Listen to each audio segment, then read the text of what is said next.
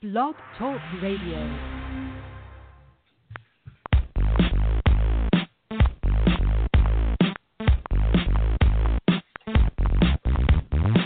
It's the Gridiron Stud Show and the promo that's got the flow. Football knowledge from toe to toe with Amo, Calomino, and the other host you already know. Chad Wilson brings you the show. Dial us up, give us a call. We're waiting here to talk some ball. 347 633 9365 is the number to call. So don't sit around, no time to stall. Giving you football from wall to wall. And now we give you our two hosts, Emil and Chad, with your breakfast toast.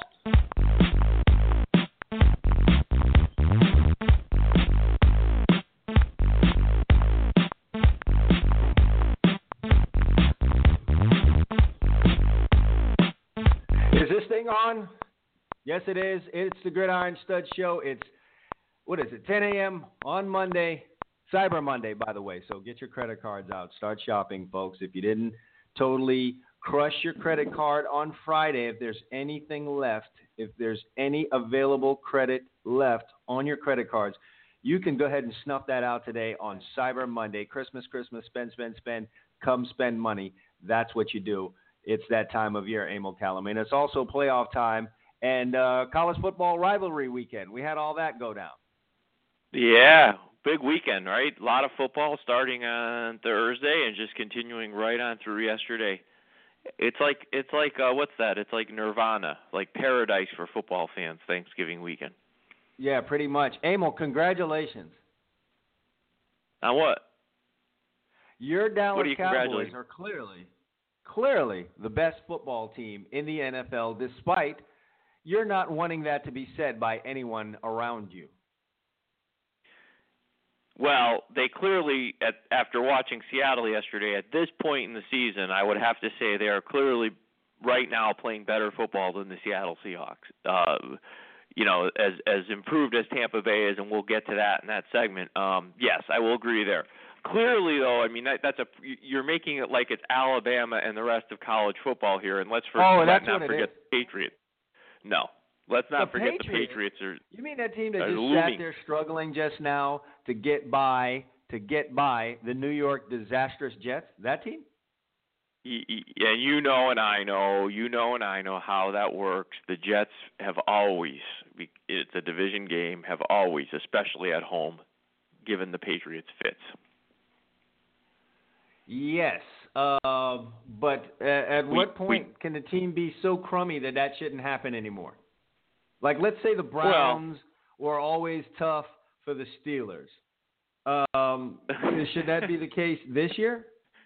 Well, let's let's not quite move the Jets. Offensively, they may be in the Browns category, but defensively, they have some football players on that team. I mean, they have They Williams, they have Wilkerson. Disaster. Oh God. The Jets are a disaster. All right? Come on, let's get that straight. Hey, I wanted to get on something, uh, kind of kick this thing off. Um, I don't know if you had a chance to see it, Emil, but following the uh, contest on Saturday, the big one uh, between Ohio State and Michigan, there's some footage out there of uh, you know, fans running on the field. Jabril Peppers is trying to leave the field after the game. Obviously, the game was in Ohio State. I don't even know why at Ohio State, given your recent success, you feel the need to rush the field. But that indeed was the situation. And so the player, uh, Jabril Peppers, we all know him, is trying to exit the field. Um, and a fan runs into him. Um, and, you know, there's a lot of interpretation as to exactly what happened there. But the end result was you know, Jabril Peppers roughed up the fan a little bit before, you know, having a brief conversation with a member of Ohio State's football staff, you know, the uh, defensive back coach um, that approached that was approaching him before the fan ran into him, and um, you know, he roughed up he roughed the guy up a little bit. Have you well, had wait, a chance describe to see that? roughing him up to me. Did he punch him? Did he sh- lower the shoulder? What, how oh, did he rough a him little, uh, you know, a little chin check, if you know what that is. You know, um, sh- you know, grab grab the guy after he bumped into him pretty hard, um, jerked him up a little bit, and then a little chin check and sent him on his way. So, Yeah. you know, uh, I don't even know if that matters. I guess I'm old. I guess I'm old school because because this is going to be totally politically incorrect. But you know me, that never stopped me. Um, you know what? You run on a football field after a game, you run into a guy that just lost a game like they lost in that type of you know tough game, you're taking you're taking your health in your own hands. That's your problem. As uh, yes, and, and as it is, um, you know, as it is with anything you bring up. And Emil, I'm I was thinking about this this weekend. There isn't any topic that you could bring up now in this day and age where you would have a hundred percent of folks on on one side. I mean, you can. Of course, of course Emil, not. Listen, of course you not. have you can have video. Listen to me. You can have video of a little sweet eighty-year-old woman walking down the street who gets completely cold cocked by a younger gentleman who would take her purse, and you will find people that are want to justify what happened there. No, they'll just tell I'm- you he I'm ran into serious. she ran into his fist accidentally. Oh yeah, she was just walking around. white, and uh, Yeah. the, the the guy who did it was black. Well, you know, this payback. You know, she probably owned slaves back in the day, or some bull. Right.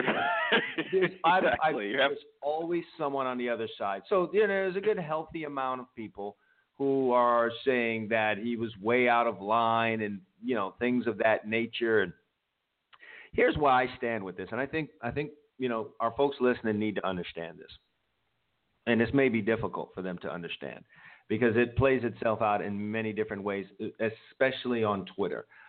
But I'm gonna I'm gonna say this: fans and players are not the same. They're not wired the same. Whether that is innate, um, and maybe that's the reason that they're the players and you're the fans, or maybe that has just been ingrained um, over years of, of of playing sports and being in athletics. Um, they're not the same. And I see this mistake being made over and over again where fans think that they can conduct themselves or talk to players in much of the same way that they talk to and conduct themselves with other fans. And I'm telling you, there's a line there that you just can't cross. And some of these fans will go back and forth with each other, and it's all good between the two of them, between those rival fans. Well, But they didn't lift. not- They didn't lift the weights. They didn't put in the preparation. They did. So yeah, you know, Amo, but two guys just, you're just not wired the same. You're not going Yeah, to no, I- listen. right, wrong, or indifferent, Amo. I mean, this the the mentality for an athlete, especially a football player, is when when attacked, greet it with an attack, and it's going to be greeted with aggression. Whether you feel that's right, wrong, or indifferent, that's just the way that it is. That's kind of how we solve Well, things. And how about context? I mean, you know, now if if somebody bumps into Peppers walking down the street and he greets it with aggression, and you just tell me that story, the answer's a lot different. I'm not condoning it. You just ran into the guy like one minute after they lost a game that might cost, that probably will cost them a chance to play for a national championship, and and you expect him to do what? I mean, I mean, it's it, you know, it's like one. You know, I've I've told friends this. You know, fans everybody sits there watching a game and it looks so easy because you're just watching it, especially if you're watching it on TV. I remember turning to a buddy once we, uh, watching a baseball game. He couldn't believe a guy took 97 down the middle. And I said, Mhm. "I'll tell you what, let's go over on Route 81 and I'll let you stand on the side of the road with a bat and you can pretend the cars coming by are baseballs." And that'll give you some sense, except they're only moving 70 miles an hour. Right. so, I mean, my point is, I'm sure the response is that this is what they do, though. You know, they do this No, every it day. is. And listen, I under there's certain competencies I get where a fan gets frustrated. You know, when a ball hits a receiver between the eight and the two, you know, and, and you know if it was a spear, it would have killed them. You know, you expect them to be able to catch that. But you gotta also understand that these guys put in a lot of effort to this. They're they're trying their damnedest to win. Nobody's, you know, 99.999% of the guys out there are not just effing it when they're playing. You can't run out on that field, especially like that, and expect. I- I just if if I came home years ago and told my dad, God rest his soul, that hey, I just got roughed up because I ran on the field at a Penn State game and the opposing player popped me, he'd say, well, you're an idiot. Why'd you run on the field? Yeah, it might pop you, but um, Right. that was this context. Um, I've seen it at several games. Obviously, I go to a game every weekend um, where fans will go overboard to taunt players, and you know it, it goes on between fans in the stadium. So if you go to a Florida Tennessee game, Tennessee fans giving it to Florida fans, Florida fans giving it to Tennessee fans. That's what fans do. But when fans think they can take that that they give to other fans and start spilling it over to players, that's where they make a very, very big mistake, Emil. I mean, you just you just finished uh, an athletic event. You're still keyed up. Um, I don't know. Oh, by the way, the athletic event, uh, event involves serious physical contact. It takes you a while to decompress from that. And when you, as a fan, come over there and challenge, and you're talking about people who it, their entire life is about competition. I mean, everything is competition. Sure, everything. You you're, you're, you're, you're, whole, you're a whole set of alpha males. You're, you're, you know, you're with you the ultimate al- alpha male. Trouble. You're asking for trouble, man. I distinctly remember uh, at the Tennessee game this past uh, season.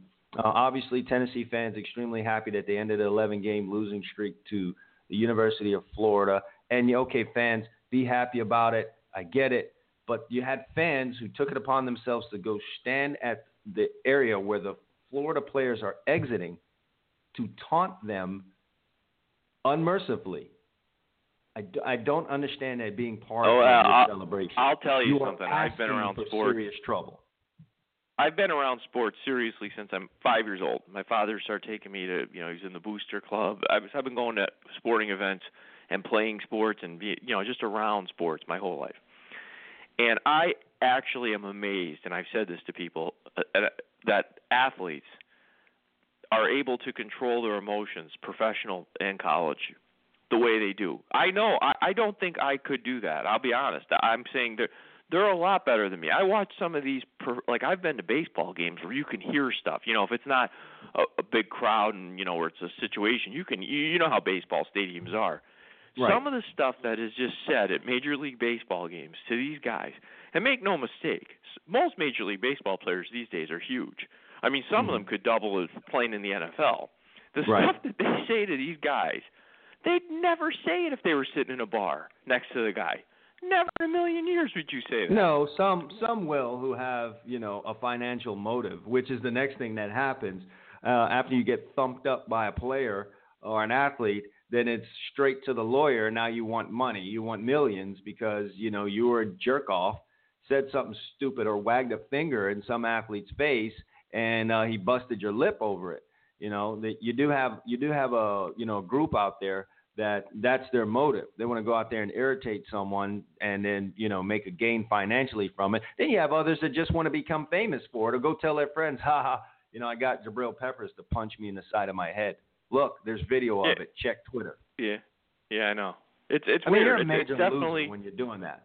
But I've seen it way too much, man. And I just, you know, for fans out there, listen, what you do uh, with other fans is not. You can't be doing that with players. I see them doing it on Twitter. You can't talk to players the way you talk to other fans. They got to be able to separate those two things. And you know, some people get their well. That isn't happening others- in today's day and age. I got I got news for you. That isn't happening. I think you probably knew asking me that question where I was going to take it, right? You, you didn't really think I was going to say it was out of line, did you? No, but you know, in looking at it, obviously, when there's a video, and and you can go to GIS Show BG, uh, the Gridiron Studs Twitter account right now. I do have it posted on there. The video is posted there right now. GIS Show BG, um, and you know, when you go and you you know you click on it and you look at the comments, you know, you get 50-50 on there. Oh, he's way out of line. This is you know just a athlete out of control. And then there's others well that were like you.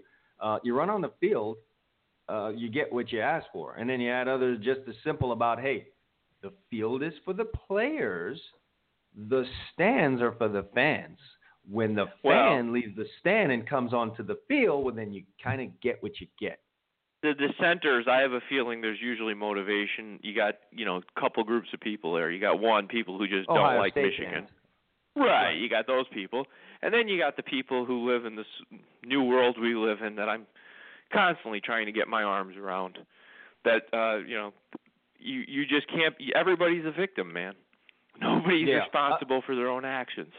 You also bring Everybody's up a victim. You know, you also bring up a good point too about uh, you know when it comes to objectivity. When you're a fan, that just completely flies out of the window.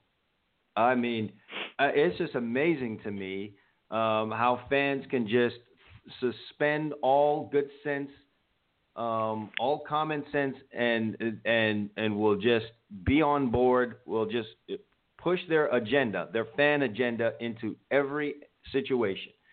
So you know, like this fan could have come up and punched Jabril Peppers in the face, yanked his face mask, kicked him in the nuts, and hit him over the head with a cold beer. And if he punched back at that fan, um, then if you're Ohio State, you're like, oh my God, uh, Jabril Peppers is horrible. I can't believe he did that. yeah. And if flip it, next year if it happens in Ann Arbor to an Ohio State player, that same Ohio State fan will be sitting there going, "Can you believe? Can you believe that one of those big strapping football players hit a fan? Can you believe yeah, that?" It's, it's uh it's amazing how all good sense um is just suspended when you become a fan. That's why, you know, I I try my best to limit my interaction with them because it's just you're not going anywhere with it. So, uh, just my little rant there. I don't know how you feel about it. If you happen to watch it and you saw the video, what are your thoughts on it? Are Emil and I off base on this one? Do you do you get what it is I'm saying? Feel free to call into the show with your comments about it. The number is 347 633 9365. Again, 347 633 9365. I'm going to say it again. Fans and players are not the same. They are not the same. So, uh, feel free to call in on that. We need to take a break. When we get back, though, Am, a lot of stuff went on in college football, as you said it. It was a it was a holiday weekend, so we had football from Thursday all the way through Saturday in college football. And so, what happened with the results, and what does that cause? Where do we go next? All of that in college football. Stay with us. We'll be right back right after this.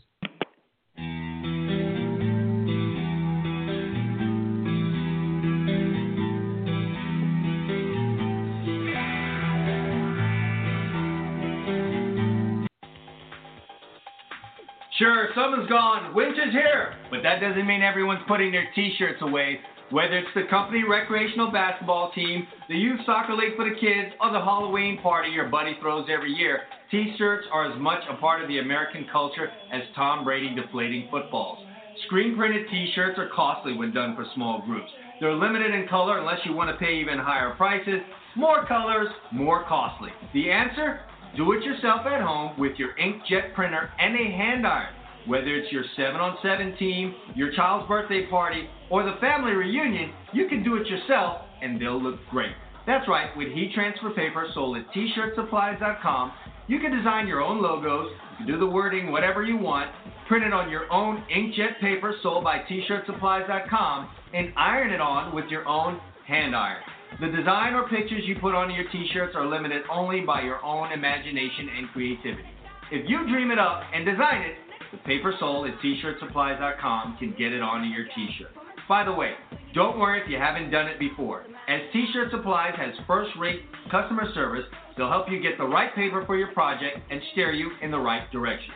Visit them at tshirtsupplies.com. That's t-shirt, no hyphen, supplies plural, all one word, dot com or call them at 1 877 857 2737. It's 1 857 85 paper. T-shirtsupplies.com. Go there now.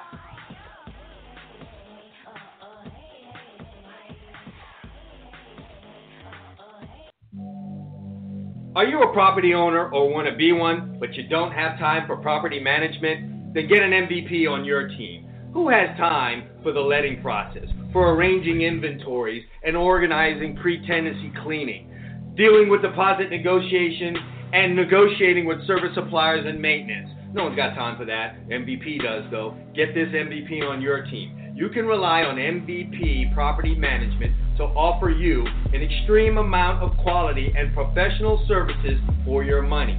And because they know that everyone is different, they pride themselves in providing a professionalized service to each and every one of their clients. So, how do you get this MVP on your team? It's simple. Pick up the phone and call right now. 844 696 8722. That's 844 my MVPCC. Or send an email to info at mymvp.cc. Get this MVP on your team and start winning today.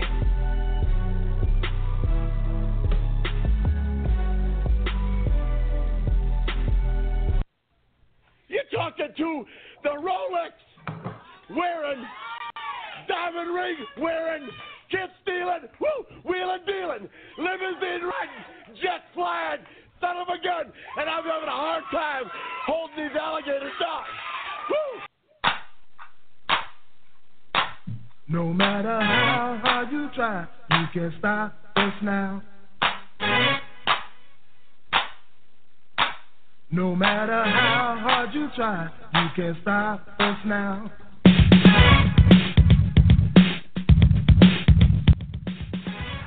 Emil, did you happen to see uh, the meme that was going around on uh, Thanksgiving? It was a, a picture, a standard face uh, in the picture of a Bill Belichick, you know, the standard face that he has. And uh, it says, says, Happy Thanksgiving, we're on to Christmas. Is that what it says? Yeah, just absolutely hilarious. Happy Thanksgiving. We're on to Christmas, and that's really where we're headed. It's just like that's how, just like Belichick does. We're done with Seattle. Now we're on to the Jets. Uh, that's Yeah. basically what happens anymore. We're just done with Thanksgiving, and now we're on to Christmas. Yeah, and that the fact that I saw it at 9 a.m. Thanksgiving morning just made it even more hilarious. oh man. Well, listen, uh, college football was in the air, uh, and and very much so. Uh, the entire weekend, we had some. Uh, we had a Thanksgiving game. It was uh, LSU scoring endlessly on Texas A&M, causing us on our Friday show to question uh, the stability of Kevin Sumlin uh, at Texas A&M. We then moved past that to, you know, Friday and Saturday of games. I don't know what stood out the most to you this weekend, Amon. We had a couple of interesting, you know, obviously rivalry weekend brings brings things. What stood out to you the most this weekend? Well, let's go. Let's let's break it down in days. Friday, you know, we had a set of games. Um, there was a few Friday that uh, surprised me. Believe it or not, Washington doing what they did to Washington State did not surprise me. You know, I'm not a huge fan of Leach. I think he'll do a good job making your program semi-entertaining, which they are. And they went they went eight and four. That's a good year at Washington State. But at the end, he just isn't. I told you when we analyzed that game. I just saw that as a huge coaching advantage for Washington, besides having better players. Um, what surprised me Friday was what Iowa did to Nebraska. Um, you know, it's been a mediocre year for Iowa. Uh, you know, they're going to end up eight and four, which actually is better than mediocre. But you know, by their standards, it wasn't a tremendous year. Nebraska rolls in there nine and two, having themselves a nice season, and Iowa just absolutely puts one on them Friday. Did you happen to catch that game at all in the score? I, mean, it I- was you know, I couldn't. Um, you know, obviously getting ready for a high school football game, but Yeah. I we have struggled all season long to figure out exactly what Nebraska is. Anyway, I mean, Iowa kind of showed us early, but I, I I didn't know what Nebraska was. I just still don't know. They'll probably go blow someone out in a bowl game. They've been all over the place. Yeah, I'm not. Sh- I'm not sure what they are either. I agree with you. Uh, th- to me, that nine and three Nebraska has is a very weak nine and three. When I see them, I don't think of. Uh, uh, you know, the, the record is more indicative of a very good football team, and I'm not sure they're a very good football team. Um, you know, you, can tell the better teams and coaches they improve consistently as the season goes along, and that's one thing about Iowa. Yeah, it wasn't the best edition of of the Hawkeyes this year, but they end up eight and four. They're playing better ball toward the end of the year after they lost that game at Penn State, where in the second half Penn State kind of put it on them. They regroup. They beat Michigan at home, uh, and then they go to Nebraska at home against Nebraska and beat them by 30 points. That that tells you something about that program and the coaching there, as far as I'm concerned. So that was a little surprise. And then you know Saturday, I don't know what what really stood out to me. I mean, I'll be honest, and we'll talk about in the pick section. And this this might surprise. I, I was surprised with South Carolina, uh, just didn't show up for that rivalry. That was. I, I uh, don't know what they did. Yeah, that was amazing. Uh, uh, and then the Clemson, talk about another team we can't figure out. Uh, they go struggle with teams you'd never expect them to struggle with, and then they get into a, a you know a rivalry game against South Carolina, and they made them look like uh, a high school football team. Yeah, yeah. You know, this is going to piss a lot of people off because I I kind of felt felt Clemson because they've been good the last couple years coming into this season, and they obviously got to the championship game last year and gave Alabama a hell of a game. That game ended up 45-40. It was a good, good ball game. Um, I kind of felt they got a pass all season. I'll be honest with you. If it, you know, and this kind of piggybacks into what I wanted to talk to you about. I if you said to me, who do I think are the four best teams, not who's going to be in the playoff, all that stuff, I might leave Clemson out. I mean, first of all, I have I have certain rules, and one of them is you shouldn't be losing to unranked teams at home. Okay, you want to lose that game, you got to do it on the road. I'll give you a pass in a conference road game. You can't do that at home. Was Penn State in there ranked and or unranked when they lost to Ohio State? When they beat Ohio State? Who? Penn State. Were they ranked or unranked? That was a road game for Ohio State. Road game. I said you cannot let an unranked team walk into your backyard and beat you. And here's the thing with Clemson: they did it almost twice. If if North Carolina State had a scholarship kicker, because that he couldn't have been on scholarship, that kid, he missed three field goals less than 40 yards. And one of them was, I mean, you can't even say, well, the the whole game changes. I get that, but he missed one from 30 yards to win the game. Okay, I mean, th- they almost did it twice this year. So I have a real problem. Do I think Clemson has a lot of NFL caliber players and is as talented as the top any top four team? Yes, but I don't think their body of work necessarily suggests to me that that if you know if you said to me eyeball test four best teams, No, I, I'm going I, I, Alabama. Did you say what if? Did you say whether or not they won the championship for their conference? Who Clemson? Yeah. Are Are you in favor of them being out even if they win the conference I don't championship? care. I, I'm I'm I'm not in favor of anything. I'm I'm saying to you straight up, if you said to me, based on having watched the games this year, at this moment in time, you know, who do you think are the four best teams? The first three for me are easy. I would say the best teams I've seen play this year: Alabama, huge gap, then Ohio State, Michigan. Then it gets a little dicey. If Wisconsin drills Penn State, I can get them into that conversation because if you look at their body of work, wins that they have very impressive wins. They had to play Ohio State and Michigan back to back. They lost 14-7 at Michigan and 30 to 23 the next week at home in overtime against Ohio State. Um, so if they were, you could get them in the conversation. If Washington drills Colorado, I could be convinced that they are in the conversation. But I'm going to have a hard time based on how inconsistent Clemson has been. Do I think Clemson has better players than Wisconsin and Washington? Yes, I do. Well, I hear the point that you're making, um, and it may be it may be a valid one. I think you and I know that that it's not going to happen. I mean, if Clemson wins, Oh no, uh, I know that. I don't know. Was it you I had this conversation with, or maybe I heard it on the radio? But we got to give some reverence to being a conference champion, barring you know something really strange. So um, we we do we do need to give some reverence to that. Otherwise, why do we have it? Well, I will say this, and you know, as much as we make fun of the Big 12, the Big 12 is is right in what they say. The only true conference champion you have going right now is the Big 12 because they play a complete round robin. So as much as we like to make the the championship game because it brings in revenue, and the NCAA has reprogrammed the fan to think you're garbage if you don't have a championship game. But if you think about it, everybody used to complain in college basketball. Oh, well, why does the tournament champion get in? Well, it's real simple. If you go to the ACC now, what do they have? About 16 or 18 teams?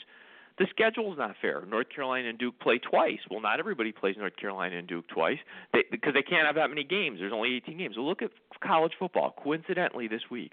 Now, maybe it doesn't change. Penn State's going to play Wisconsin.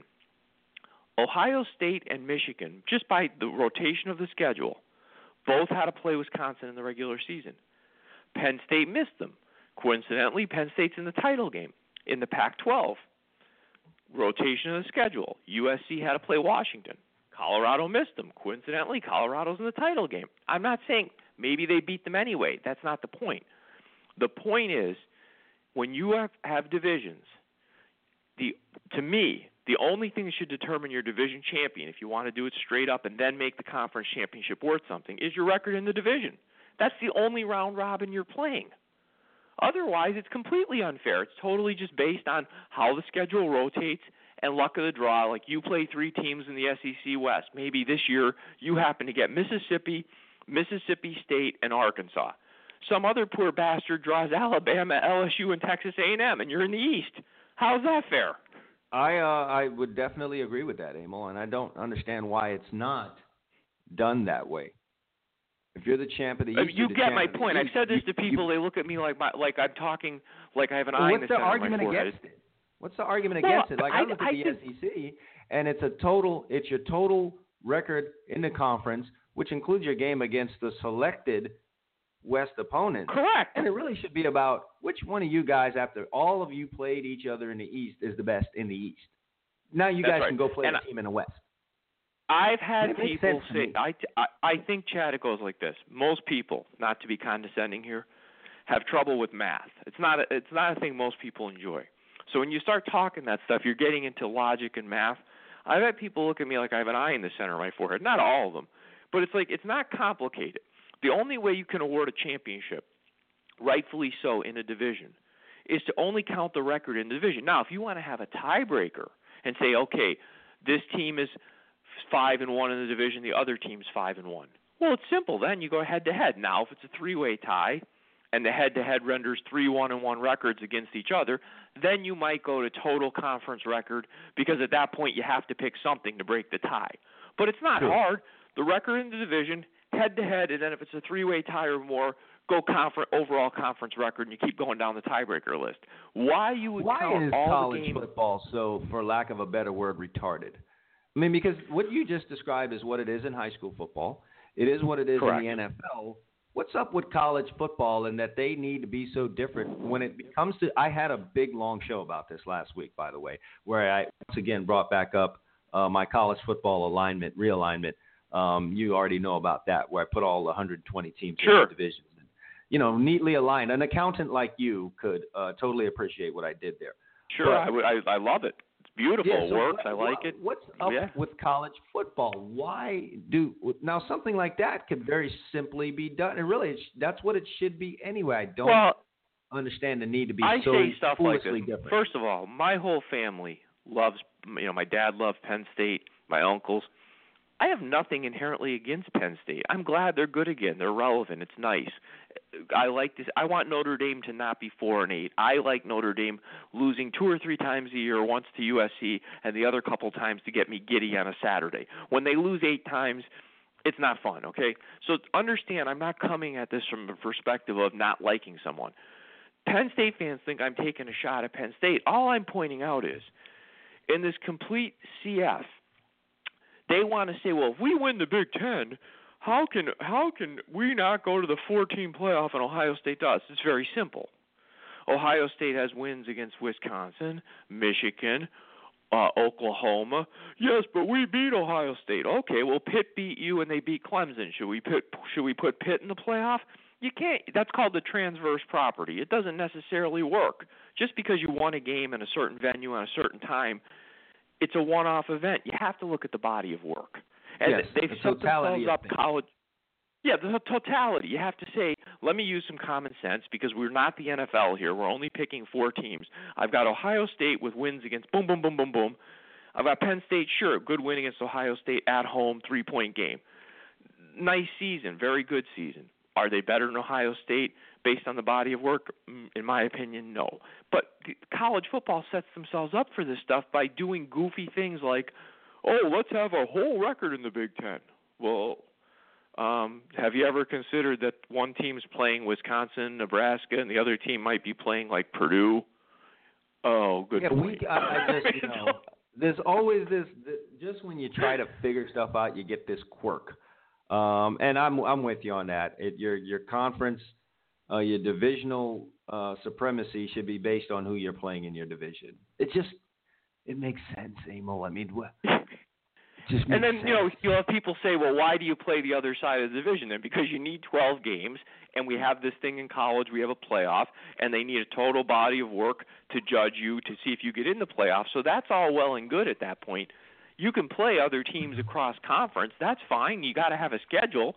But I'm saying if you want to have, if you're not going to play a complete round robin, then who wins the division is your record. Whoever has the best record in the division.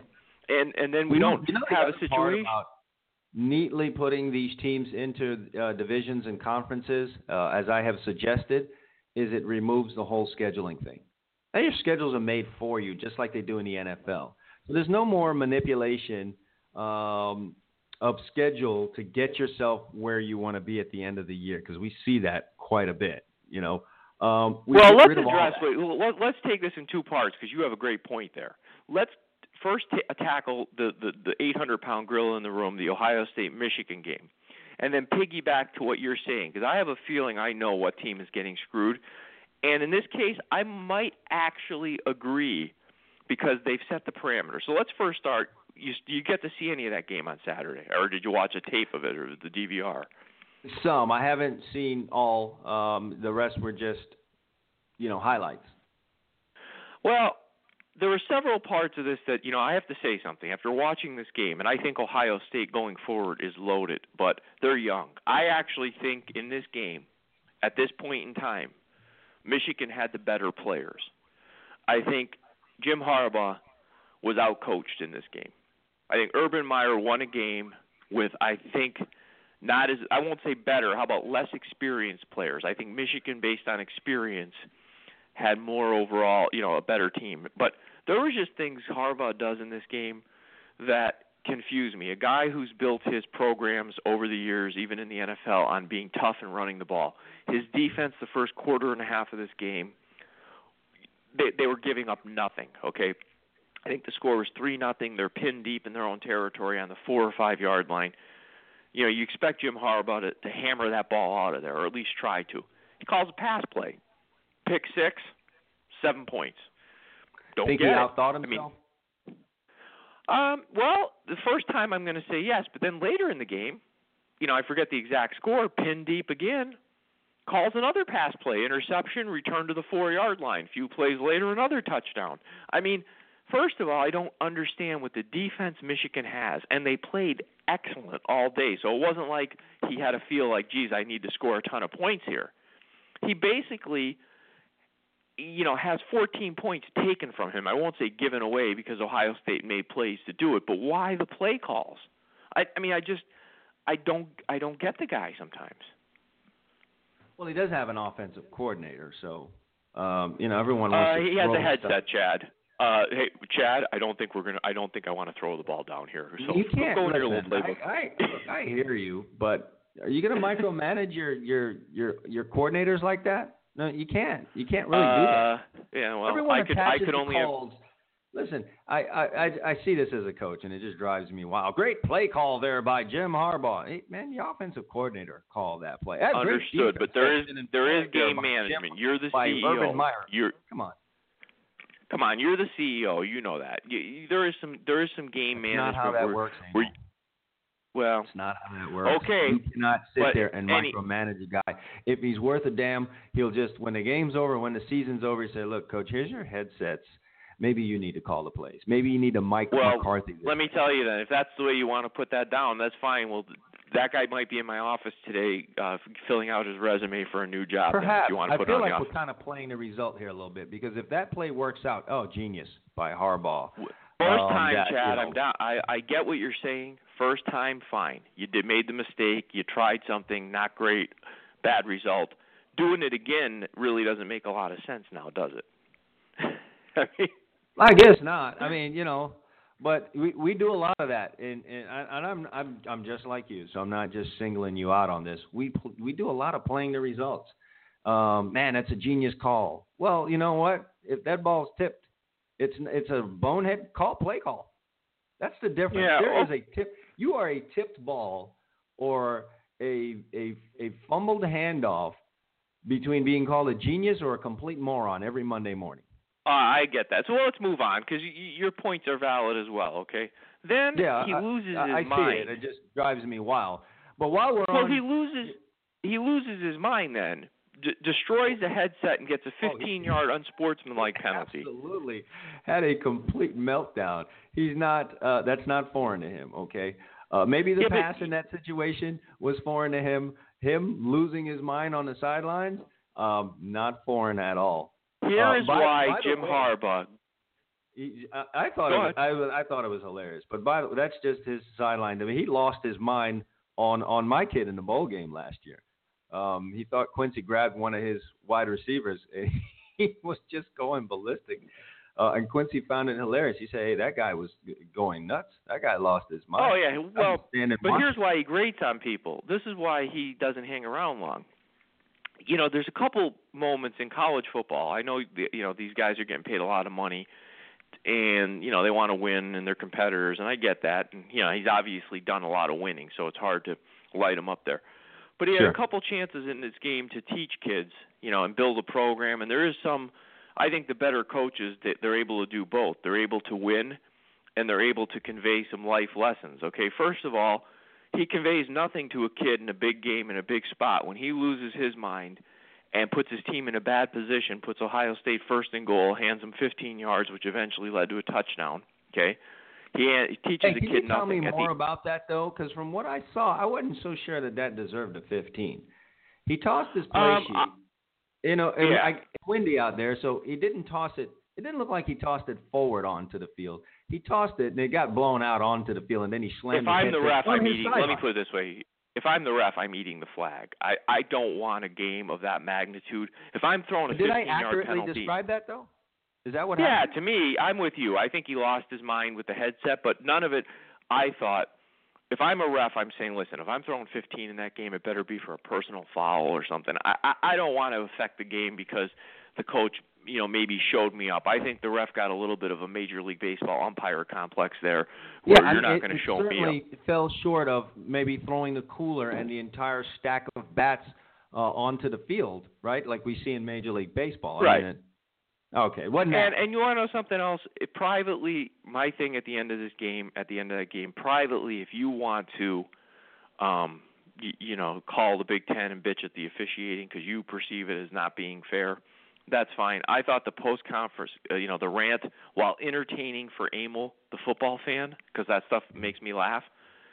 I, I think it's a bad example to send to kids and any team in that matter, because here's the thing: life isn't fair and you're trying to teach some stuff through sports. Not life isn't always fair, and if you're going to go out and make yourself a victim and bitch like that, it's just not the message I want to send to a winning team or a losing team or any team or my kids or anything. I I thought, you know, the spot on that play was very close. I see what the ref saw too. I first thought he didn't make it, but then I saw what happened. You know, where the forward progress was stopped, he was spinning in the air. They were trying to judge where the ball was it to me like Harbaugh saying he's short a half yard from where I'm standing. Yeah, Eh, it I- was close. Let me. I hear. Let me give you a I little mean, it- insight on this, uh, Emil, um, from a coaching perspective. Is that uh, oftentimes what's said publicly, what's said in the media, doesn't exactly match up with what you're telling your team. So you'll go in the media and say these things, and then you'll have the team meeting and say to the guys, "Hey, listen, in these situations, we can't do this." And yeah, maybe I, you know, I lost my mind, but uh, and the officiating was this, but we got to be able to overcome that. And here's this, that, and the other. You know, that's going to probably. No, I- I- I today. We- understand. He we- might have been using- we thought was he- a poorly officiated game on Friday night, Yeah. and and our, I mean poorly officiated game. But still, we earned quite a few of those penalties.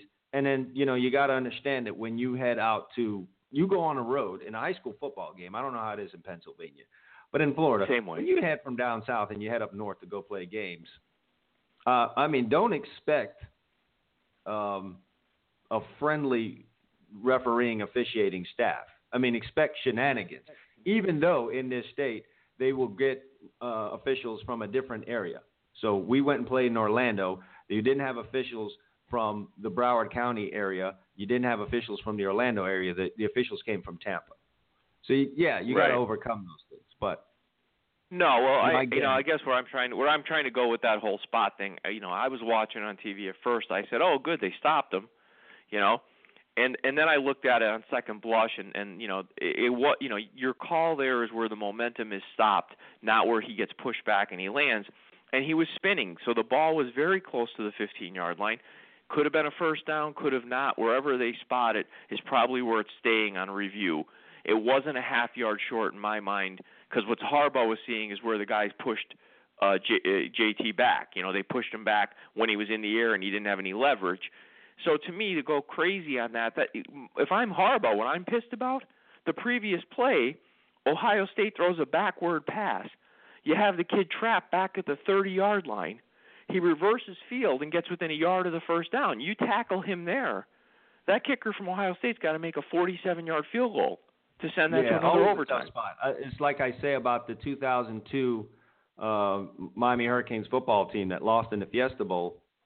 You know, long before that ridiculous flag that came uh, an hour after the play happened, um, there was a third and very long uh, that was converted, or fourth and very long that was converted during that drive.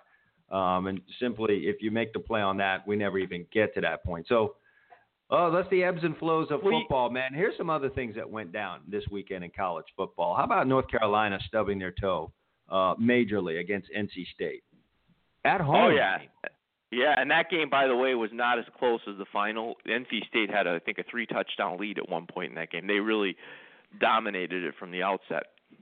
Yeah. Um, you know, it. I understood what happened with Houston and Memphis. Uh, we see it every year in bowl games. Usually, we're seeing it more and more early in the year now uh, because uh, you know college football is changing, and we go after coaches in the middle of the year now. We don't necessarily wait till the end anymore. So uh, we know that Tom Herman was uh, juggling um, college football offers from other teams. Kind of difficult to get your your team that you're coaching right now prepared, and that's basically what we saw in this game. Is Memphis upset Houston 48-44. Soon thereafter, Herman's uh, the new coach at Texas. So, what are your thoughts on Herman Well- at Texas? Well, I mean, you know, he's he's a good coach. I mean, it's hard to judge him because obviously he comes with high regard from his his assistant jobs, you know, all, all the way up the line. He, I think he was a graduate assistant at Texas, then he went to what Ohio State. I mean, he's been a successful coordinator. He did a good job at at, Houston. Now, again, to what you and I've talked about for years. Well, that's what I was going to say. Well, you and I've talked about for years on this show expectations. When expectations change, you know, sometimes managing them. I mean, Charlie Strong was always a good coach, and then he got to Texas. Now Tom Tom Herman uh, was was 22 and four in two years at Houston, but honestly, the expectations going to Houston were never that high. So it's easier when you're do when you, when you're not the hunted. You're you know you're the hunter. Now he's the hunted. No matter what Texas's record was last year, that team is young. I think they played four starters uh, were seniors in that TCU game the other night. So they have pretty much everybody back other than that I think the tailback will leave. I mean, they've got that whole team back. The expectations day one are going to be they're supposed to win the Big 12 next year. Yeah. That's it. Um, well, you know, you, you, we know how all that goes. I think the person who has followed the perfect uh, path has been Urban Meyer. Bowling Green, then you do a Utah, which you know Utah was you know a little smaller than than they are now. Then you do a Florida, Mhm. then you do an Ohio State. I think that's perfect. Not everyone's going to be able to follow that path. The opportunities come when they come. So Tom Herman, whether we think he's ready or not, is the new coach at Texas. Uh, much to Houston's chagrin, I don't know what they do there uh, at Houston. Who do they bring in to to clean all that up? Well, let, Uh, I let, guess let, let's let's toss a couple things out here. We've been on the coaching thing for the last couple weeks, and I think it's interesting. And I hope people listening, you know, I'm sure that that they're in their own minds trying to juggle this as like the rest of us. Um, the word is Brian Kelly has put out feelers. Now, uh, I, I'm not sure. Hey, there's a shock, right? point- Haven't I been saying this all season long? yeah, He's been coaching yeah. like- That's the word after the game. You know, he going says he'll definitely be back, but he's put out feelers, and you know, definitely means sometimes if the right job comes along. Um, I don't think he's a hot NFL commodity any any longer, but I do think he could certainly, you know, get one of these open jobs. Do you see any chance of a Brian Kelly maybe looking at an Oregon or a Baylor job? uh, Baylor. You go from Notre Dame to Baylor. I don't know. Uh, you know, I've been thinking about this. This this Notre Dame job. It's lo- it it has lost its luster and it's continuing to lose it. I mean, you already had the issue of stringent academics um, being a hindrance at Notre Dame, and then well, the reason you're catching this heat and you got these sanctions from the NCAA was centered around academics. I mean, who in this day and age, in this current climate of college football, wants to deal with that right now? Uh, no. I mean, I think you know, I think that's part of it. I I think he's realizing it's very hard. It's very hard when you're Notre Dame outside of a conference to get to this playoff the way it's situated because you know you can be now one of these stronger conferences and lose a game or even two in some cases and have a legit chance now to get to the playoff. Notre Dame's not going to necessarily have that that that luxury without being in a conference and no conference championship game. So you know you could be 10 and 2 right now. You throw up a big conference championship game uh, performance, that 11 and 2 looks pretty nice and shiny and get you into the playoff. Notre Dame doesn't have that. So he's basically got to run the table, maybe lose a game depending on how difficult the schedule is that year. I'm not sure you like in that part of it. I think what you mentioned, um, Baylor. I just threw out Baylor because I said, geez, they have a job, and they, you know, Briles had done a good job, and they were obviously able to be in the top ten for a couple of years in a row. There, maybe he looks and says, hey, they're not that far away. I just need to go back down there and clean things up, and he definitely doesn't have to deal with the academic issues. Yeah, no you know, offense, but I don't know. I don't see it. I don't. I don't. I just don't. no, I'm not saying I do either. I'm just throwing stuff out here. I'm throwing spaghetti at the wall. I want to see if it sticks. Yeah, I could quicker see the Pac-12 thing, uh, Oregon. You know, I could Yeah, see I mean, that. I could see. I could see Oregon. I mean, I don't think Chip's going to leave the 49ers this year. I really don't. No, and that's probably a bad thing, uh, both for the 49ers and himself. But you know, whatever. Well, we'll get to that in the NFL segment, but the 49ers showed me yesterday, if nothing else, that they haven't they haven't just effed it yet, and that tells me that they're still playing for the guy. They haven't done a complete effort, so I don't think the, the, they want to keep changing coaches out there, and I think he still wants to prove he can do it. So I think that you know that job's going to be opened.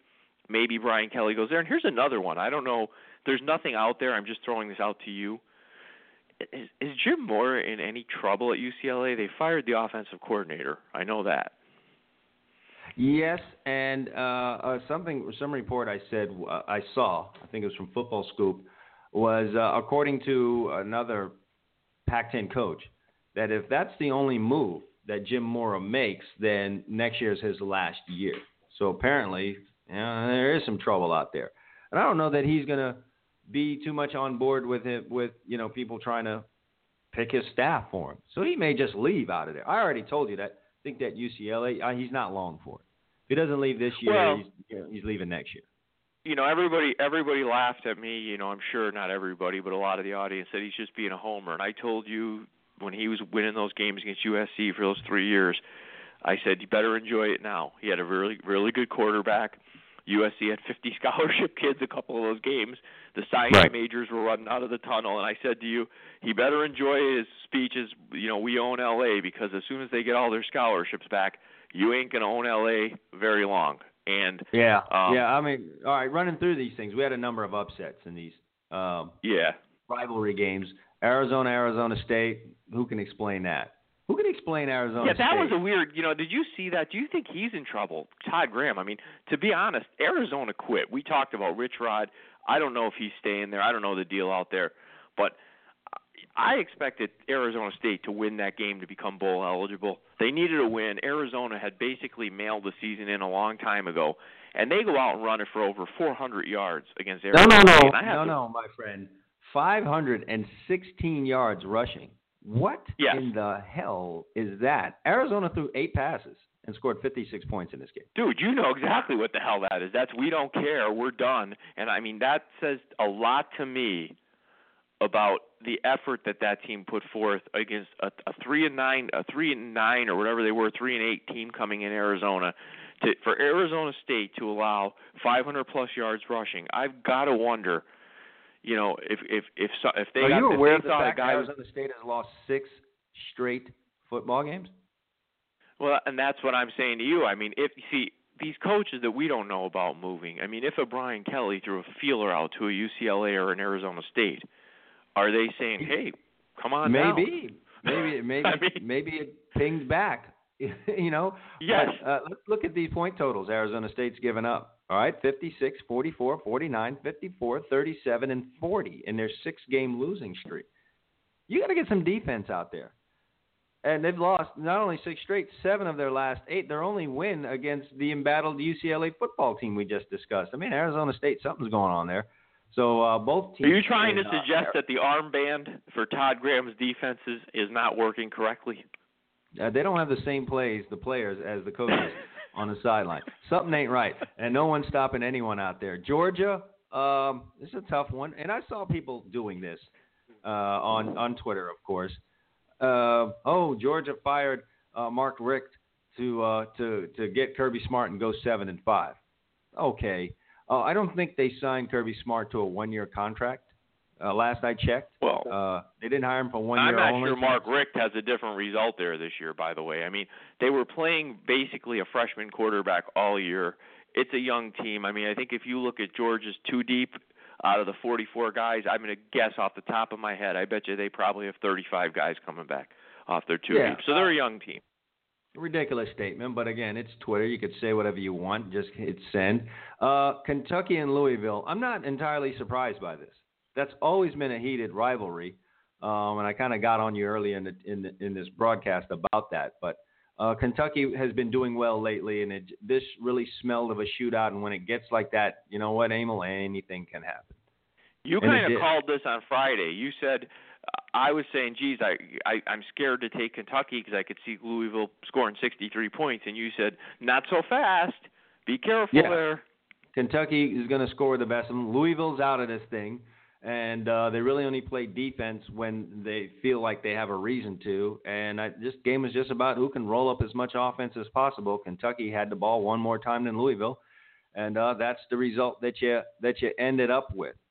Um, it's been a Yeah. tough uh, first year for Bronco Mendenhall in Virginia, uh, and it was just capped off by you know getting completely and totally walloped by your in-state rival 52 to 10. Uh, that just piled it up to seven straight losses to end the year at Virginia. Emil, why can't this program win games? Well, I kind of felt that Bronco, when he left BYU, he'd probably tell us differently if we could ever interview him. But I never felt like he was stepping up. I always felt like, wow, you're leaving BYU, who's always had a very respectable and hard-nosed football program, to go to Virginia, which is another school. It's a public university. You run into all kinds of academic issues down there. It's a very you know, U.S. News top 25 school. Now, I'm not saying they're they're going to, you know, it's going to be as hard as getting kids into Stanford, but it's it, they're they're not just going to let anybody play. They're not just going to stamp you for, you know, you have to make yourself eligible. The, the you know that's that school's tough there. It's a basketball school by and large, as far as basketball and baseball is what they've been good at in men's sports. Um, I'm not sure. I don't know what the commitment is to football. I don't follow Virginia football enough. It doesn't seem they're very committed to the sport. Yeah, it's just uh, ridiculous, and that's a bad end to the season there for them. Did you see the basketball game played on turf uh, between Pittsburgh and Oh Syracuse? dear, that to, that to me, I have a bunch of Pitt alumni friends up here, and uh, you know they're telling me what a great offense Pitt has. I said, you know what, that's that's an embarrassment to the sport of football. What you what you and Syracuse did. That game, by the way, had more points scored in it. This is not a word of lie. Than any one of the last four Pitt Syracuse basketball games. Look it up. That's amazing. 76-61. No one decided that they were going to play defense in this game. I, I I I almost want to look at the video of this game and just see the effort. And did both teams employ 10, uh, 11 guys uh, on defense for this game? It's amazing to me that you could do this in a football game. Well, put it this way, right? When they go to the Pro Bowl, the NFL every year, the guys make a point of not tackling hard. They don't want to hurt anybody. Nobody wants to get hurt when they're playing a game like that. That's just, you know, pro- professional courtesy. And they don't score like that. I mean, that just tells you how little they try Yeah, defensively. Crazy, absolutely crazy. Uh, University of Miami wins 40 to 21. Uh, Brad Kaaya, I just want to recognize this, goes in the game. He's been in battles for, you know, especially during that four-game losing streak. I think something happened to him in that Florida State game that, you know, maybe he didn't let on or the school didn't let on. But uh, seems all healthy now. Emil, 22 of 35, 396 yards passing, four touchdowns, zero interceptions. Um, you know, Mark Richt is known for his ability to run the football, but the passing game has really uh, been on point uh, uh, as of late for the University of Miami. So Yeah. if you're if you're I thought Miami, by the way, had a great season. I really do. I know a lot of fans are going to be disappointed when you know hearing me say. I, I thought for Richt's first year there, I don't maybe great's too strong. I thought they had a very good season. They go eight and four. They rip off uh, four in a row to end the year. Hopefully, they can go to a, a good bowl game, win the bowl game, go take that into the you know the off season, a five game winning streak. And you look at the center of that schedule. I mean, those games they lost. They lost 20 to 19 to Florida State. We talked about great chance to win there. They lost 20 to 13 North Carolina. Same thing. The only game they were handled was at Virginia Tech, and then they gave away the Notre Dame game essentially. Yeah, uh, that's the only head scratcher for me is what happened in that Notre Dame game. I'll chalk it up to youth and being on the road and playing a game in uh, in in uh, South Bend, Indiana.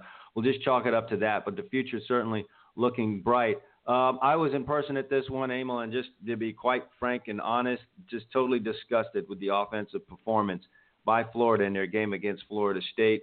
Uh, the defense has battled all year long, been a tough defense, as good a defense as there is in the country. Hard to be a great defense like they are uh, with what you have happening on the offensive side of the ball. When all said and done, Emil, and you look at it, you look at the uh, Arkansas game, you look at the LSU game, and you look at this Florida State game. I don't know if you know this, but out of those three games, Florida scored one offensive touchdown. One. Uh, I do know that, and I also know, to your point, and you know, not not because of any relationships or anything. This is honestly with my eyeballs. The three best defenses I saw play in college football this year were Alabama's, Michigan's, and Florida's. They were the best ones I've seen. It's hard. People will look at stats at points and say, "Well, how could you say that they gave up this against Arkansas?" Well, because they're they're defending short fields. They're on the field all the time. That offensive line, I'm sorry, there's more resistance at a turnstile in the New in the New York City subway because at least you need a token. Okay, every time I, the kid went back to pass, it was like it was chuck and duck. And right. It's unbelievable. Yeah, I, I mean, um, I don't unbelievable. get it. Yeah, and, and, you know, you just gotta fix that. You gotta fix it. It can't go on any longer. It's been long but enough. What's the issue? What is the issue? You're telling me in the state of Florida, you don't have five big hosses that can go up there and block somebody? Come on, yeah, man. you know, recruiting. Uh, I do need to say this: recruiting on that side of the for as good as Will Muschamp was in bringing in defensive talent to the University of Florida, um, he was as bad, uh, and they were as bad as a staff of getting offensive uh, talent to the University of Florida. So some of it is that, and in other parts is just you know being able to make the most out of what you do have there. I just don't know if that's being used efficiently. So nevertheless. Uh, this Florida State class, hats off to them. They are the first class to ever go 4 0 against Florida and 4 0 against the University of Miami. So, uh, big ups to them. They've uh, they've earned the right to act an ass on social media, and they will exercise that full right as they have already. So, congratulations to them. How about Tennessee? You know what? Tennessee spent an inordinate amount of time, their fan base, and perhaps their players as well, giddy and worrying about Florida. Giddy about the win, didn't worrying about what Florida was doing. And you and I talked about this. Um, I kind of fell back on the side of Tennessee in this matchup. Three weeks ago, I was saying this Vanderbilt probably has a pretty good chance of beating them in this game. But, um, you know, I, I threw it back to Tennessee because all the pressure was off. Fat chance, man. Vanderbilt. The, the most amazing thing is not that Vanderbilt won this game. Amos, that Vanderbilt scored 45 points in a football contest. I was just going to say the same thing. And again, when I see that kind of offensive output from a poor offensive club like Vanderbilt, I question the effort on Tennessee's side. And maybe that's not fair of me. I want to give some credit to Vanderbilt for putting together a good game plan. But I, I still have to question. I mean, I know Tennessee was banged up early in the year defensively, and maybe they still are. I can't pretend to follow the, their, their roster as closely as a UT fan would, but – still 45 points to Vanderbilt. That's not good. Yeah, uh, amazingly, amazingly horrible. Uh, we touched on this, and we will again in uh, in our in our when we recap our picks here. But Colorado, uh, you know, they beat Utah in this thing. They're going to the uh, Pac-12 championship game. Uh, you had one point to make here before we head out to uh, our break. I, I think I think with this playoff, there's going to be a lot of obviously people pissed off. If Oklahoma does a good job next week, you know they're going to be champions of the Big 12, 11 and two. Now they can kind of be shut up a little by their their their huge loss at home to Ohio State. But I think the team that might get screwed in everything here, if Clemson wins, is going to be Washington if they win. If Washington, well, Colorado's not getting in the playoff if they win, and if Washington wins at 12 and one I have a feeling the committee is going to penalize them in this sense. They've told these teams stop scheduling patsies in your in your out of conference games. Washington's out of conference schedule out of 128 Division 1 teams is ranked 127th. They played Idaho, they played Rutgers, and they played Portland State. Those three schools are combined 14 and 24, and they, you know, they they're just bad teams that aren't, you know, at lower divisions. And I have a feeling that they're going to look at Washington and say, yes, you had a nice year. You beat Stanford, who was good, but at that time Stanford was struggling. Um, you know, the, the um, he was hurt, the running back. Uh, they they lost at home to USC and you know their impressive win at Washington State had some luster taken off of it when Colorado beat Washington State up pretty good the week before. So I have a feeling they're going to be your oddball out, if you ask me. Yeah, um, and and I wouldn't be surprised at that. Just to be honest with you. All right, uh, we'll wrap up uh, both the NFL and college football uh, picks at the at the uh, and and our fantasy football focus at the end of our next segment. We segment. We need to take a break. When we get back, NFL talk here on the Gridiron Stud Show. We'll be right back right after this. Stay with us.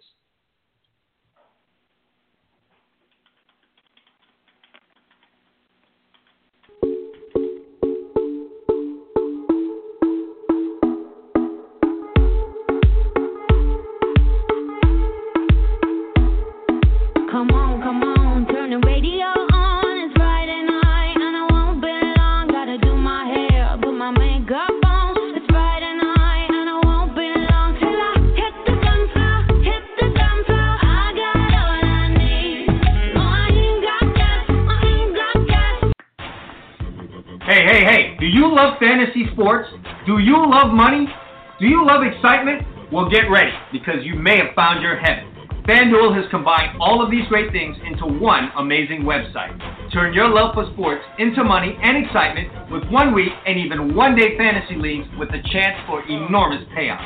FanDuel pays out over $10 million in winnings weekly to its members. That's right, $10 million. One member has made over 600,000 playing in their league. Another customer entered a one-day contest for $25 and get this, cashed out $25,000 that day. FanDuel even offers a 100% money back guarantee. Sign up now and join a league. If you don't absolutely love it, they'll give you your money back. You can enter leagues for as little as $1. For a limited time, FanDuel is offering a 100% deposit match bonus to Gridiron Stud Show listeners. That's right, they'll match your initial deposit all the way up to $200. What more can you ask for? Just head over to fanduel.com right now and enter the promo code GridironStuds when you sign up. But you better hurry. The match bonus is going to end soon. Just head over to fanduel.com and enter the promo code GridironStuds. Do it now.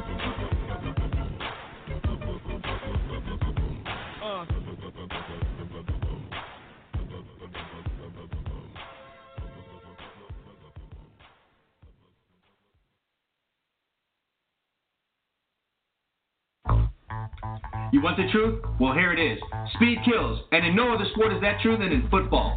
Speed gets you to the end zone. Speed gets you to the ball carrier. Speed makes you a winner. Do you want championship type speed? Do you want speed that kills? Then complete speed is what you need. Complete speed is turning athletes into game breakers. With quick and easy methods that are easy to understand, Complete Speed can shave time off your 40 yard dash, make you quicker and more explosive. They have a clear progression, drills, and exercises along with specific instructions. They also have proven sample workouts and programs for you, the individual, or for you, the coach. Speed is what you need, so hurry now and check out Complete Speed. Just go to gridironstuds.com forward slash complete speed. That's gridironstuds.com forward slash complete speed for more information right now.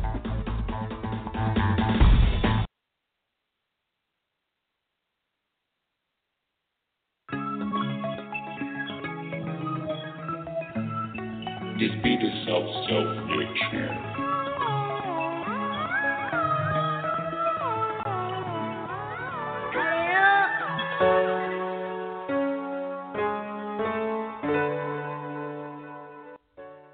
All right, we're back here on the uh, Gridiron Stud Show, Monday morning wrap edition of the Gridiron Stud Show. Folks, now is the time to get your free health insurance for you and your loved ones. Primary Care Insurance is now enrolling individuals into their Obamacare insurance plan. So call today, 954 278 8696. That's correct, free health insurance. Obamacare is now available from November 1st to January 31st. But it's urgent that you call today, 954 278 8696. Let them know that you heard it on the Gridiron Stud Show.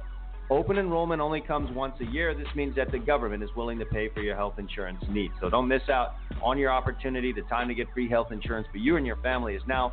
Please call 954 278 8696 or visit them now on the web, OptimumNationalInsurance.com. Again, it's OptimumNationalInsurance.com.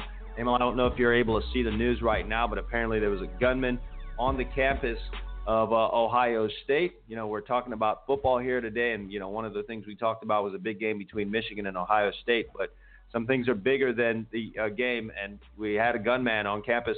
Apparently, he's uh he's been stopped, so it's no longer an active shooting situation. But apparently, eight people hurt. I'm not sure uh, to what level, but increasingly we're seeing these shootings on college campuses. You have a theory on why that may be happening? Why college campuses?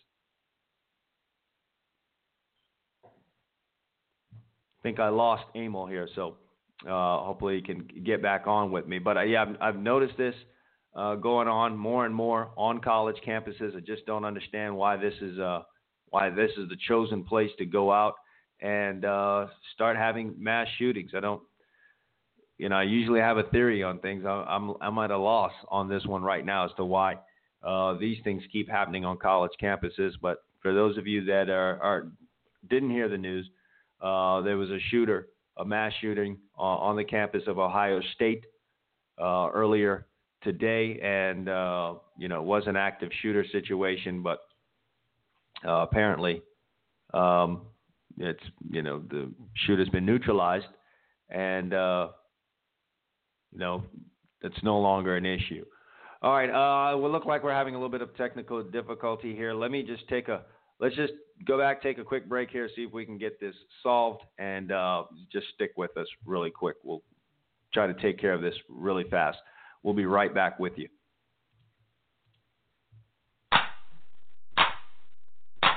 No matter how hard you try, you can't stop us now.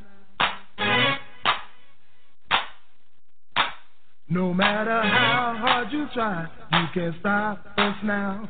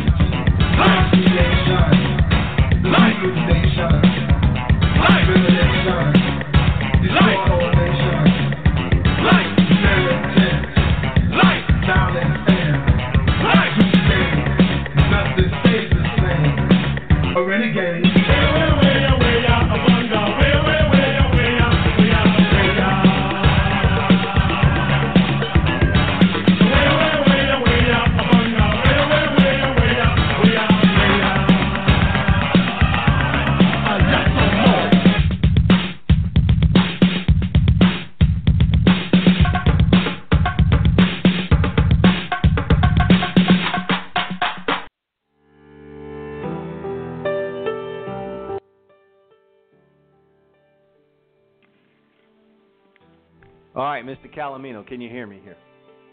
I can hear you. Can you hear me? All right, yes, I can hear you. Technical difficulties have been uh, averted. No, I don't want to say that. They've been We sound like a. Verizon commercial. Can you hear me now, Chad? Yeah, yeah, yeah. So, uh, all right, we've gotten that out of the way. Hopefully, that's the only hiccup we have in our broadcast here. Brought to you by BlogTalkRadio.com, by the way, ladies and gentlemen. All right, NFL time. Um we had a we had a game last night that was pretty wacky. Um, and, you know, you had a pick on that one. Worked out in your favor, by the way. I do want to say that. Um, I, what do you make of that Chiefs Bronco game last? That's a big win for the Chiefs, winning in Mile High. Anytime they do that, uh, and both teams are in the playoff hunt, uh, going the Chiefs going to Mile High and getting out of there with a win is a huge thing. Well, you know, I I always say this with teams like the Chiefs. They're one of those teams that win incredibly ugly. Uh, but when it happens is if it was a one-off, you'd say it was just a fluke that happens throughout the course of a season. But they just do that consistently. When you watch their games, you, you're left wondering how they won. Many times the other team goes up and down the field on them. The Chiefs, you know, don't really move the ball that easily, uh, but they, you know, they turn you over.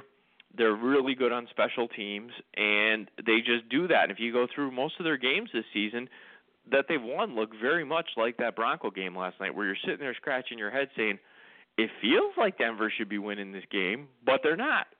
And that's the Chiefs. Yeah, um, and that's just the, exactly the same sentiment I got um, in this football game. So I guess that's great for them if they can continue to win that way. Hey, the Dolphins, six straight wins, Emil. Ryan Tannehill had a good day, as someone you know made it a point to remind us. But what do you make of the Dolphins? Not unexpected, okay. 49ers come to town for a one o'clock start. It's you know you expect to win that game, even if you're not having the greatest season. But the Dolphins are doing some good things here. Six wins in a row. Is this sustainable? I'm going to enjoy it for the Dolphin fans and let them enjoy it because winning six in a row in the NFL, I don't give a damn who you're playing is tough. The NFL does not lend itself to actually more than three game winning streaks. By and large, you get above three games in the NFL, you did something right.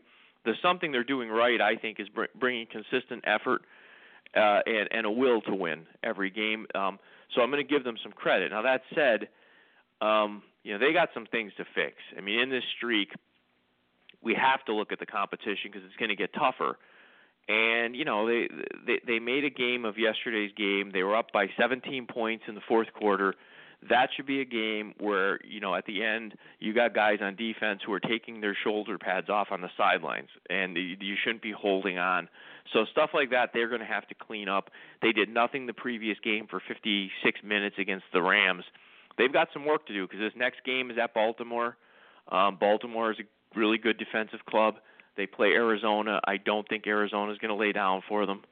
You know, they have trips to New York and Buffalo. That's not going to be easy. So um, they got to clean some stuff up. But hey, they should send a card to Gary Kubiak as a giant thank you last night because I don't know what Kubiak was thinking, trying a 62-yard field goal. It almost like he looked and said, "Well, screw it. I'd rather lose than get a tie." Well, guess what, Gary? A tie there, you would be in the number six playoff spot right now. Instead, that belongs to the Miami Dolphins. So you uh, disagree with that field goal attempt? I mean, it's mile high. From 60. Listen, just because one guy did it, or two guys, Jason Elam and, and uh, Matt Prater, I believe is the other one. Uh, that that kick has probably, uh, if you could find, I'd love to get these guys from StatSync. He's probably got about a two percent chance of making that. You're going to turn around and hand the team the ball on your 48 yard line that's a situation where sure no one likes to get a tie, but in you got to think big picture if you're a coach. Seven three and one, that half game helps you when you're battling the Dolphins and the Steelers and the Ravens at the end of the year. Sure, it doesn't help you catch the Raiders. He wants to catch the Raiders. I get what he was thinking. Oh, I, don't know yeah, I only want to be a game really, back. I don't know if all that comes into play in that situation. If you start thinking about the playoff picture, I think at that point you're just trying to win a football game, and you know they didn't. You know who else didn't win? The Seattle Seahawks Ooh. on the road against the Tampa Bay Buccaneers. Uh, what's going on there? Bucks on well, a three-game winning just, let's, wait, wait, wait. Let's not just do a, what's going on with Seattle. I think we do first have to say you and I both liked Winston when he came into the pros. Okay, what he did sure. at Florida State, you could sit there and say to yourself, listen, these guys at Florida State believe that if they have the ball with the chance to win the game, they were winning the damn game. And I think eventually some of that stuff. Now they only scored 14 points yesterday. I'm not trying to have the Jameis Winston show here, but I think maybe mm-hmm. some of that stuff is starting to rub off on his teammates because they've ripped off three games in a row, three wins in a row, and you know they have a win Four early in the year six. against Atlanta. Four of their last six, Yeah. and they currently own a winning record. They own a winning record. They have a win this year against Atlanta early in the season. Um, they lost an overtime game at home in that streak uh, to the Raiders, where you know the game, you know they sent it to overtime. Back-to-back wins at Kansas City, home against Seattle. Um, now watch them embarrass me next week. They're they're at San Diego. You know I'm I'm here chirping about how good Tampa Bay's playing, and Seattle's got. It listen, I think we both know this. For Seattle to go anywhere this year, their defense has to be Super Bowl caliber every week. Um, they'll have their little games like they did against the Patriots, where Russell Wilson saves their bacon. But generally speaking, they're not a good offensive club. He took six sacks last night, six, and he probably saved them another three or four. Yeah, I think we know what that team is. Uh, I mean, it, I mean they are what they've always been on, under Pete Carroll in during this run, and that's a damn good defensive team that doesn't kill themselves offensively. They don't shoot themselves in the foot very often. A lot of that, you know, being Russell Wilson. So, um, yeah, uh, surprising result there, but we'll see how the Seahawks battle back from that. That's what's most important. The Raiders um, looking like the best team right now in the AFC, Emil. Uh, I know you disagree with that. I know you're still spooked by the Patriots, but um, yeah, could they have played better defense? They just had a third quarter from hell uh, in this game against the Panthers. I think they kind of relaxed a little bit, but they did well enough. This is where a Raiders team in the past would have just lost the football game. Uh, they came back, actually won the football game, and Derek Carr out there with nine fingers that work. Uh, just put a glove on the damn thing, went out there and finished out the ball game. Gotta love what he's doing, Derek Carr. Oh, listen, I'm not I'm not going to poo-poo what the Raiders are doing, and I, I mean, th- th- there's there's no guarantee. I mean, I'm not handing this thing in the AFC to New England by any means. Um, what, I'd like to see the next step in the Raiders' maturation, and that's this. Okay, um, and I uh, again, I understand the NFL. We talk about it every week. A lot of games come down to the second half of the fourth quarter. My only concern with the Raiders is, you know, they're nine and two. Their record in games decided by one score, eight points or less, is seven and one. Now, the Mm-hmm. optimist says, "Hey, that means That they're doing character. good things." At the, yeah, yeah, and I agree. But I'd like to see them once in a while throw in a nice easy win where they show some domination, because I, you know, I don't want to rely on every play being made the remainder of the season for the Raiders to get where they want to go. I mean, they at some yeah, point you need to just kids for the whole year. You want to know? All right, I'm going to sound like a broken record. You want to know the biggest problem for them uh, right now, uh, especially defensively, is the fact that they cannot run the football, and that just means they're out there more. Oh, I agree with you. A lot of the games I agree with down you. to That's, this. that's a big They can't run the ball. Uh, and they got to fix that, or you know, this is not the season's not going to go the way they want it to now.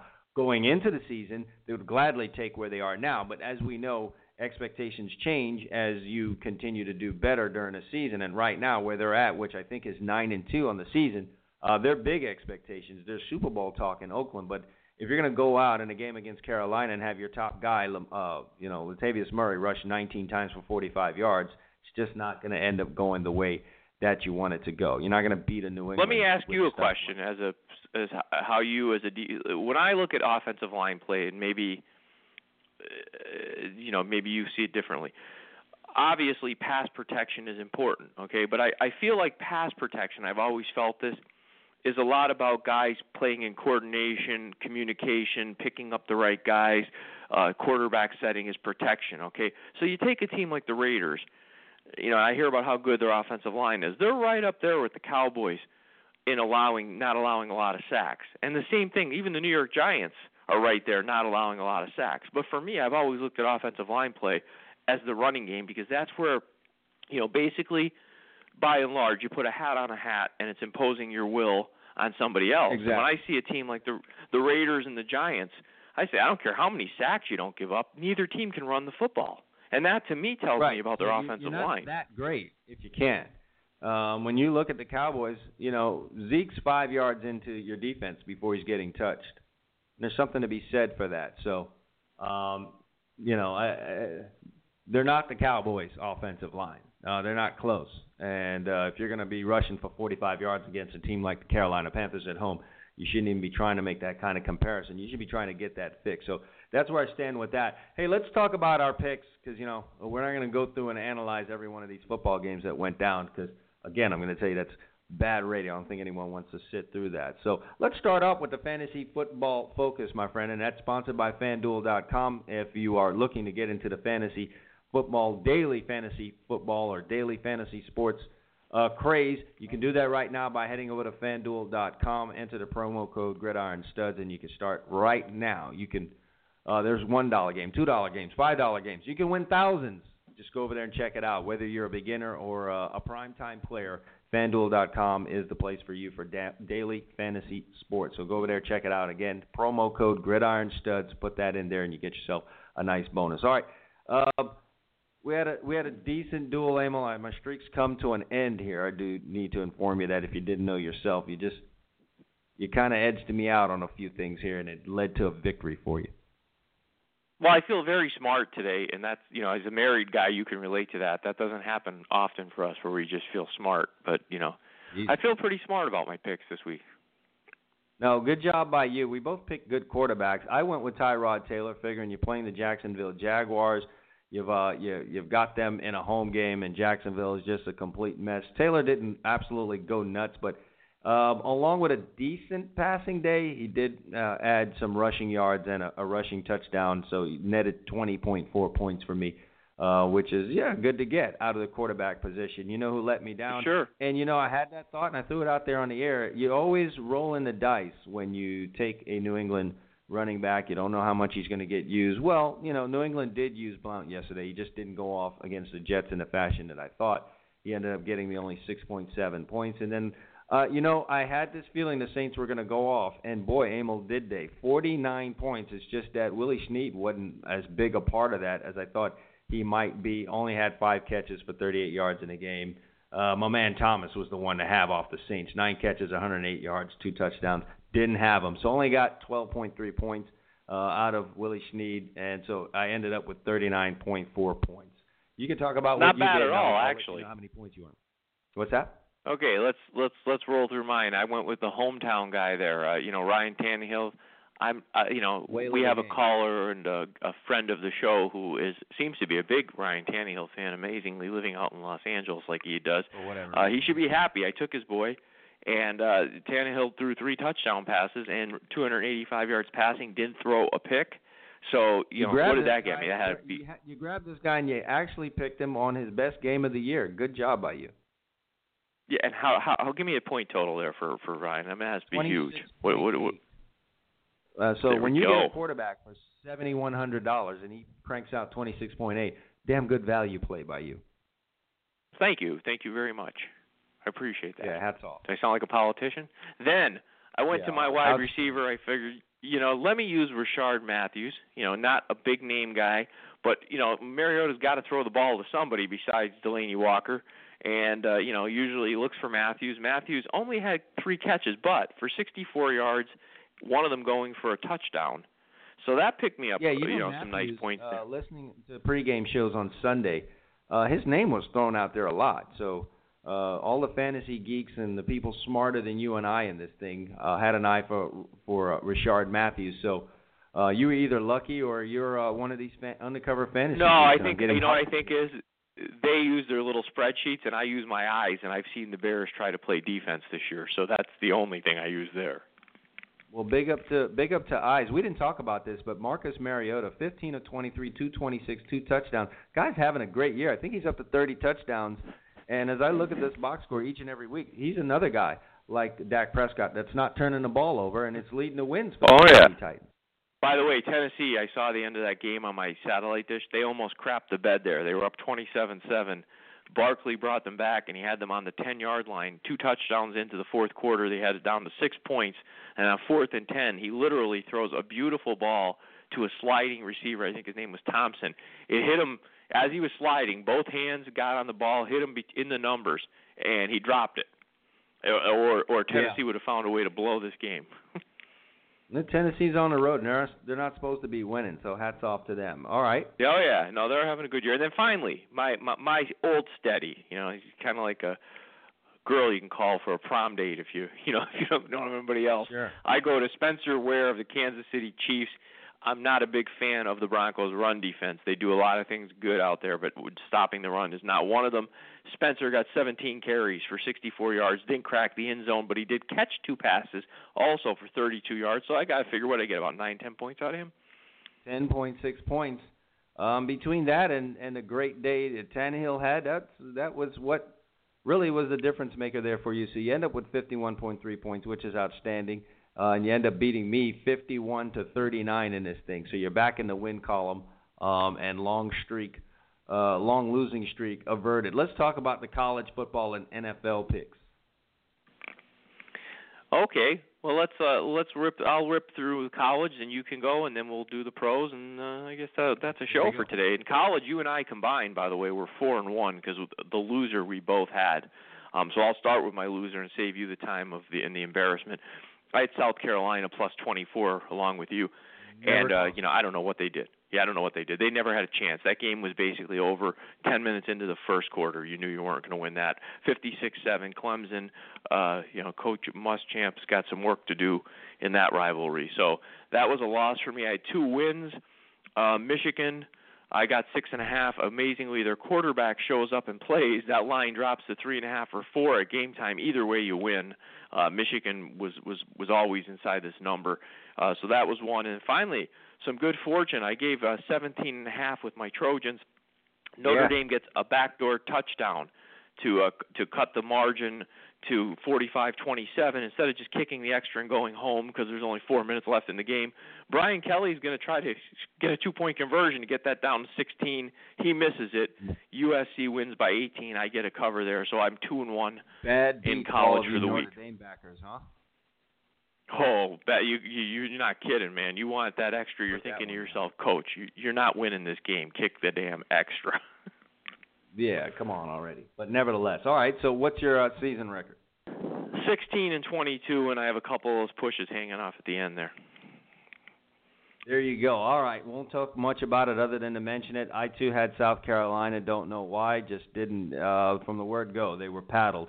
Uh, I went with Utah. Now, Utah against Colorado in that Pac-12 matchup. Some tense moments there because Colorado fell. I mean, Utah fell outside of this number a couple of times there as Colorado started to pick up steam. But Utah, being the tough SOBs that they are, hung in there um, and got it close. And then at the end of the day, they ended up losing 27-22. But that's a winner for us if you went with me on this one because Utah was catching 10. And West Virginia, complete and total blowout uh, in this football contest. Uh, just the line was a little sketchy for me. I think you might have mentioned that uh, as well in the game, but uh, I, you know, I put my head down and went anyway. I wasn't going to get psyched out by the odds maker in this one, so uh, stuck with West Virginia on the road against Iowa State. I figured Iowa State winning 66 to 10 versus Texas Tech the week before. That's like good for three, four weeks right there. So, uh, Oh, kind of yeah. how they played this game.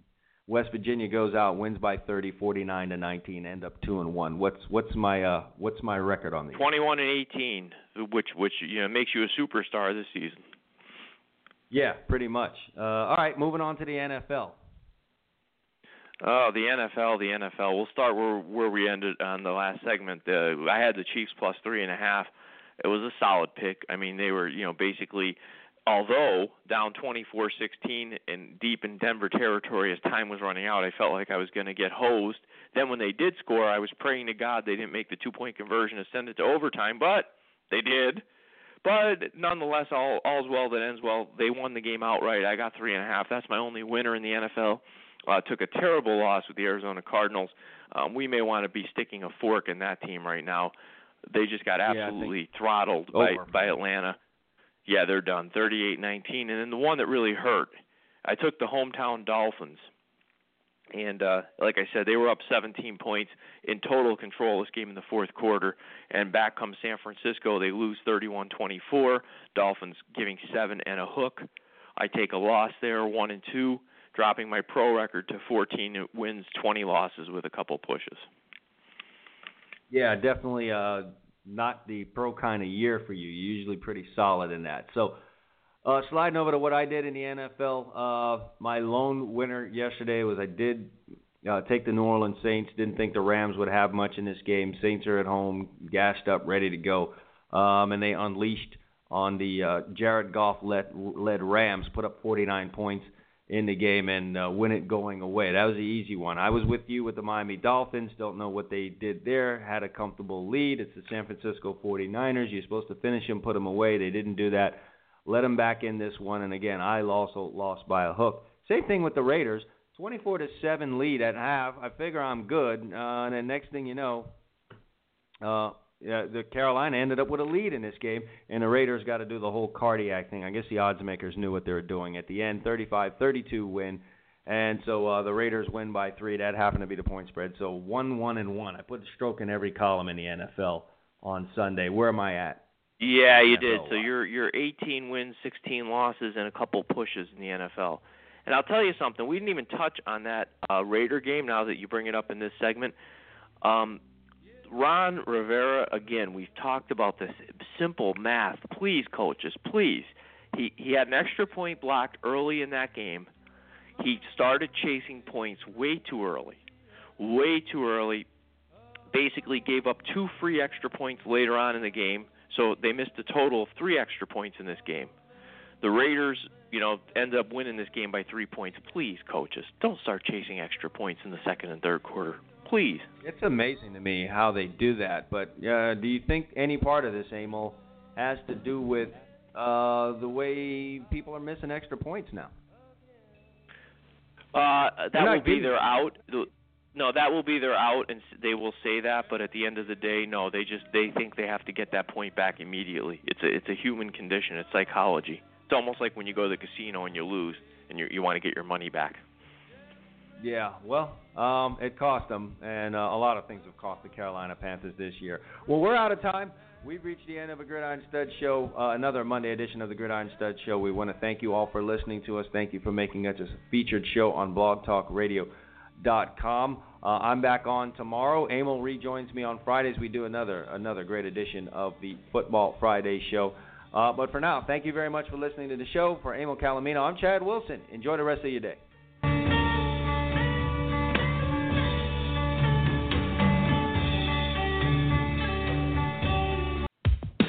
High school recruits out there, you want to get recruited by the colleges?